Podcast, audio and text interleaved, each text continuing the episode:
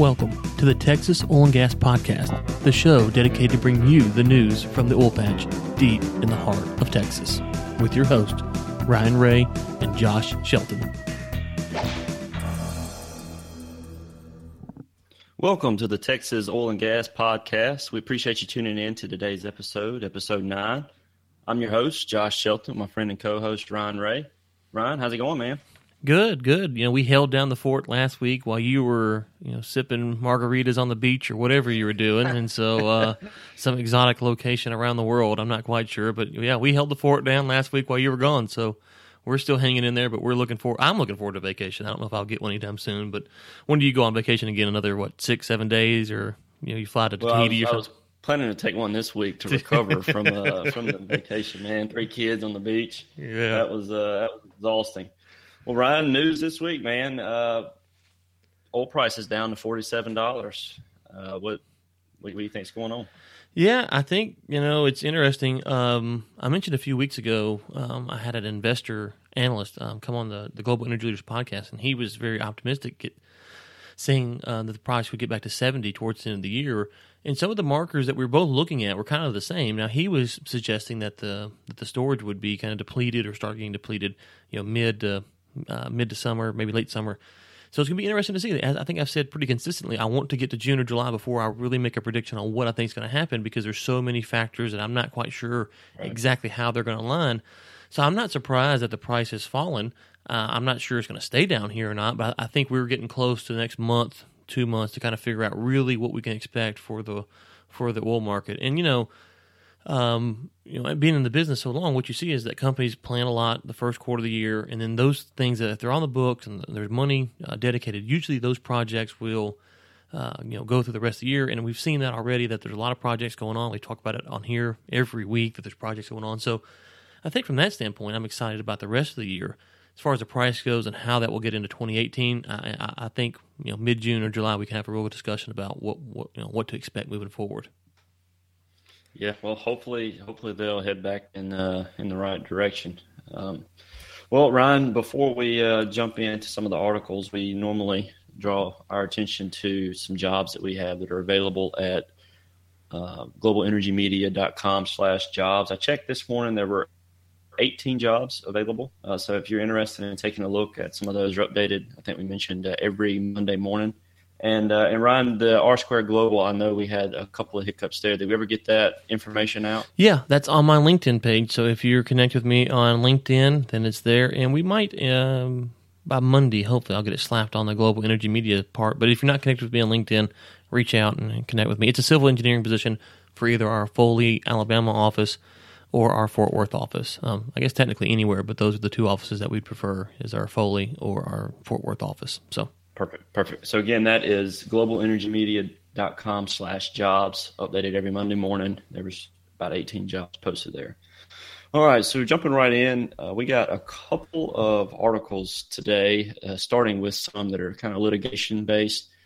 Uh, the first one is regarding a bill or two bills really that are circulating that uh, basically people on the liberal side and the Democratic uh, senators are trying to pass some bills that will bring more transparency to the oil and gas uh, industry, and um, they are trying to get a searchable online database of violations by oil and gas companies, uh, so that people can search, you know, all the violations that a particular company has been guilty of. So they're trying to make make uh, the industry more transparent.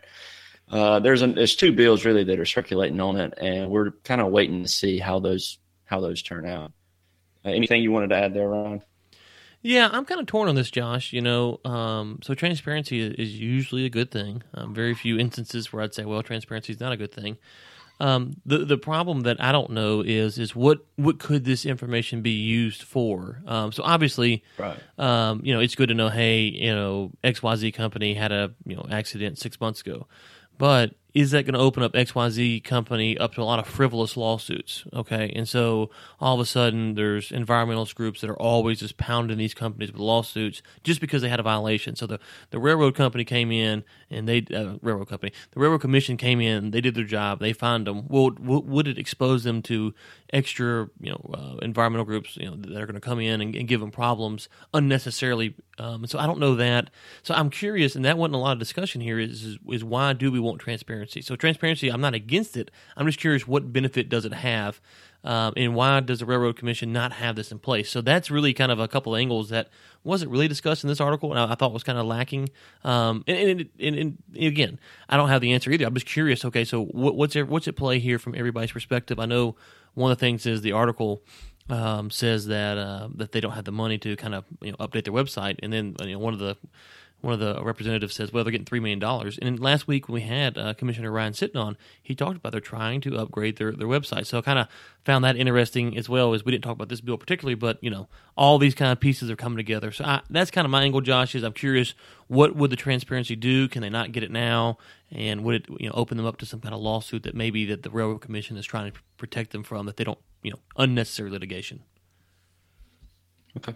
Yeah, well, um, I, I agree, man. I, I really don't know what how it's really going to affect the the actual companies that say they get three or four fines. Um, eventually, there's going to be I probably I, I guess it's kind of an intuition would be that the government's going to try to step in and take more control, which is always uh, yeah, oh yeah, that's uh, always a bad thing. And you know, we found Josh on here. We found on this show we've talked about um, companies getting fined for violations. So it's not like this information can't be found. So um, yep. I'm not in the regulatory business, and so I don't really keep up with that side side of it. But just from an outsider, kind of looking in, going, okay, well, you know, we want transparency. People usually say that because they want it for other reasons than just transparency. I'm fine with transparency right. for transparency's sake, but I think that there's probably a lot of different uh, you know agendas and motives going on here.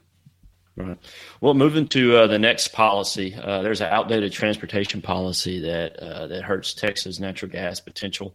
Uh, this is uh, kind of a, a, weird rule that these truckers that are transporting natural gas uh, to the to the Gulf, they are only allowed to carry at half capacity. So they're half full, half half empty, however you want to look at it. so there's a lot of waste involved, very low level efficiency with the transportation of this natural gas. And so they are trying to pass a bill that will allow these truckers to, with a couple of modifications, to carry at full capacity, uh, which I think would be a tremendous uh, benefit, um, at least to the efficiency of these companies. I believe the, the, the House bill is 3854. It was uh, introduced by Republican Geanie Morrison. Uh, chair of the House Transportation Committee, and uh, so they're they're working on that now. And uh, I, am not sure how long it'll be before we see whether this gets passed or not, but we're going to keep an eye on it. What do you think about this, Ryan? Yeah, you know, um, Josh, I spent most of my life losing, living in Louisiana, and the roads there are terrible. Okay, so you think about big trucks on Louisiana roads, and you know it's it's a nightmare. Um, Texas, now living here, it seems to have better roads, but anytime you put big trucks with heavy capacity, um, I, I, I, we had to get on a civil engineer to kind of break that down for us on what what could happen. But um, so I think that there's a potential to tear up the roads. Um, I don't know that. That's just probably the fear of why this weight limit was created. Um, so I think that you know even the article mentions that they have to have a balance between uh, increase the, the amount that the trucks can carry and keep the road integrity up. So it's it's a it's a it's, a, it's one of those problems that we see that it sounds like there's an easy solution, but if they increase the weight limit and they start tearing up all the roads, well, okay, well then now as a Texan, you know, the you know, we got bad roads and then we got to get the roads fixed, and that causes problems. So I'm not sure if it's as clear cut as if they can increase the weight limit and keep the roads um, safe. And if, if, you think about this, also, Josh, a lot of these roads, um, you know, in Texas that were these were these um, these fields are at. Um, you know, they're older roads. They're they're back roads. They're not. It's not. We're talking about you know main interstates. We're talking about back roads that you got to get stuff to that people get to their house and go to school and go to work on. So um, yeah. So that's kind of my question was how you know how do we do that? How do we increase the weight limit and maintain the roads? Because if you look at like Louisiana, it's got some terrible roads there, and um, you know I don't know what its a weight limit situation is, but I don't want to go back to that kind of a road situation. you know, I just right. left that, so I'm I like my roads over here in Texas like they are. Oh, absolutely. Uh, they're fantastic. I, I lived in Louisiana for a while as well, and uh, it is yeah, it's they're pretty bad over here. The only place that has worse roads in Louisiana is Mississippi. they're pretty bad over there as well. Everybody likes, Ryan, to, everybody likes to pick on their neighbor, huh, Josh? We always like to we always like to pick on our neighbor well, and say, "Well, that guy his, right. his is worse than that's mine." Right. Got to one up them. That's right. Well, what do you think about uh, the trucks that that uh, like carry wood, trees, and stuff like that? Do you think that they have to abide by the similar weight limits, or do you think uh, these these old trucks? I mean is it the weight itself that's the the main issue? Because I you know, I hadn't really thought about that, but I feel like these other trucks are carrying. I see trucks carrying like 12, 15 cars on them. Right. Uh, surely these things are, are not as heavy as some of those trucks, right? Yeah, you know that's a good point. I don't know. Again, we we probably get on a uh, someone for the DOT to, to kind of break down how all that works for us because. Um, uh, I would imagine that some of those pipe trucks carrying around some pipe, or you know, is, is a lot of weight on there. But I don't know if it's eighty thousand pounds or not. I, um, eighty thousand pounds is a lot of weight, and so yeah. um, you know, it's it's an interesting discussion. And you know, unfortunately, I think um, uh, that this article comes from Todd Staples. He's we've referenced him before. Um, he kind of he kind of just makes a passing statement that says that hey, right. that, you know, we want to we want to do this and, and we want to keep the road safe. And that's and, and maybe it's as easy as just saying that, but um, you know, it, it could be that increasing this weight limit causes a lot of other systemic problems that we're not aware of. And so, as oil and gas and energy professionals, we always want to sit back because we get attacked a lot, uh, rightfully so, and sometimes not rightfully so. Um, sometimes we get attacked just because we're in the oil and gas business, you know. But sometimes we get attacked because we do stupid stuff, right? Every industry does stupid stuff. Um, but we want to be, we want to come back and say, no, we like to think about issues. We like to make sure we're doing the best thing, the right thing, the most economic thing.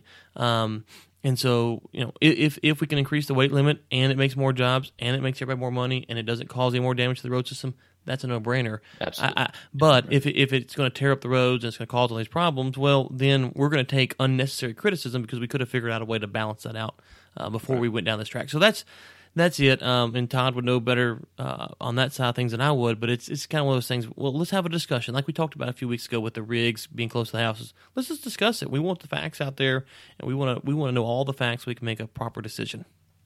Agreed. Agreed.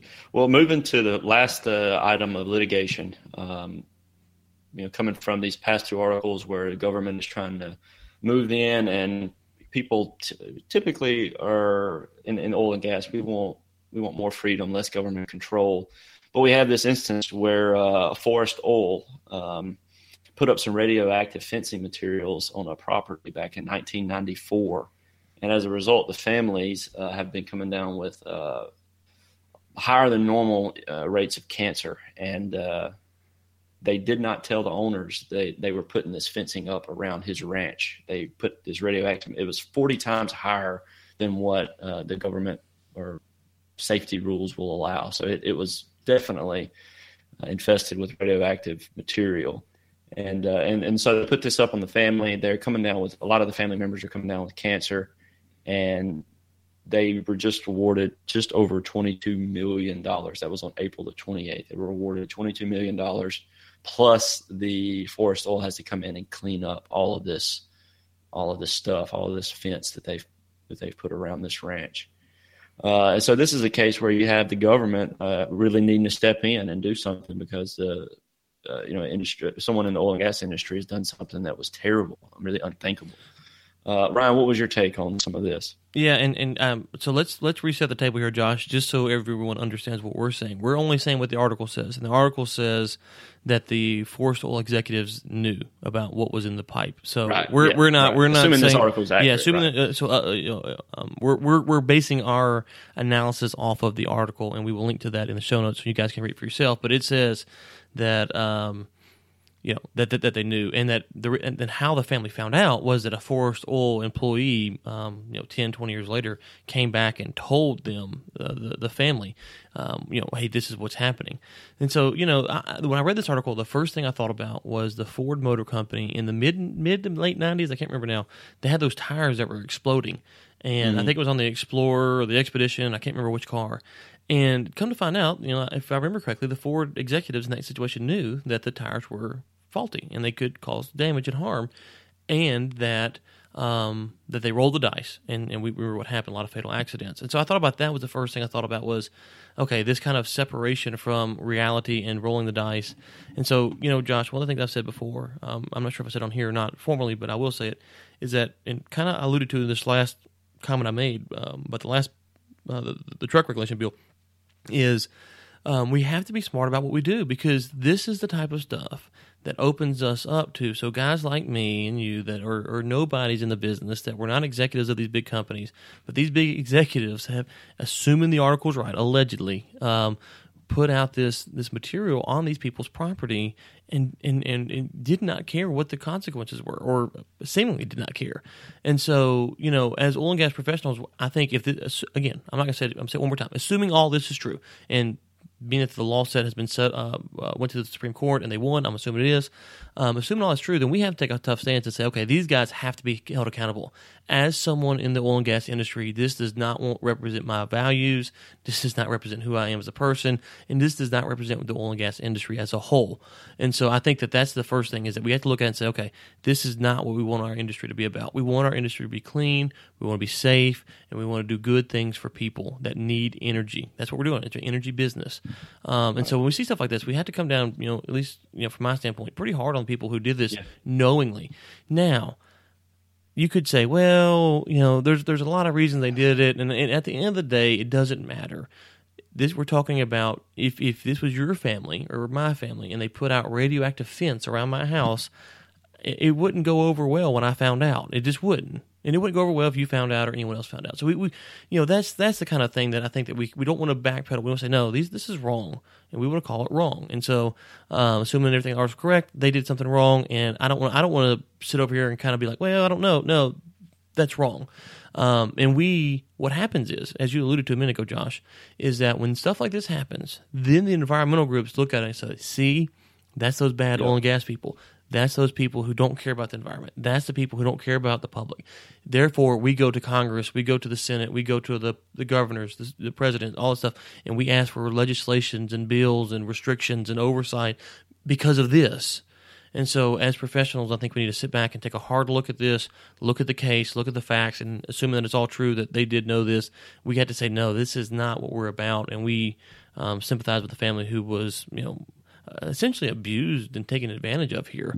Um, and so it's a sad situation all the way around. Even if even if it comes out, let's just say that the article was wrong and Forest Oil didn't know, it's still a sad situation, right? I mean, it's still you know you you, you think you're getting this this nice fence and this stuff put up for you, and the next thing you know, it's all radioactive. And so, oil and gas or not, just the human element, it's just a sad story, regardless. Yeah, it is. And just to recap, uh, just a little bit, kind of give you the facts here. It's 1994. Forest Oil donated over 20,000 feet of used pipe material to be used by the McAllen Ranch. And uh, it had 48 times the regulatory limit of radioactive materials, which is enormous.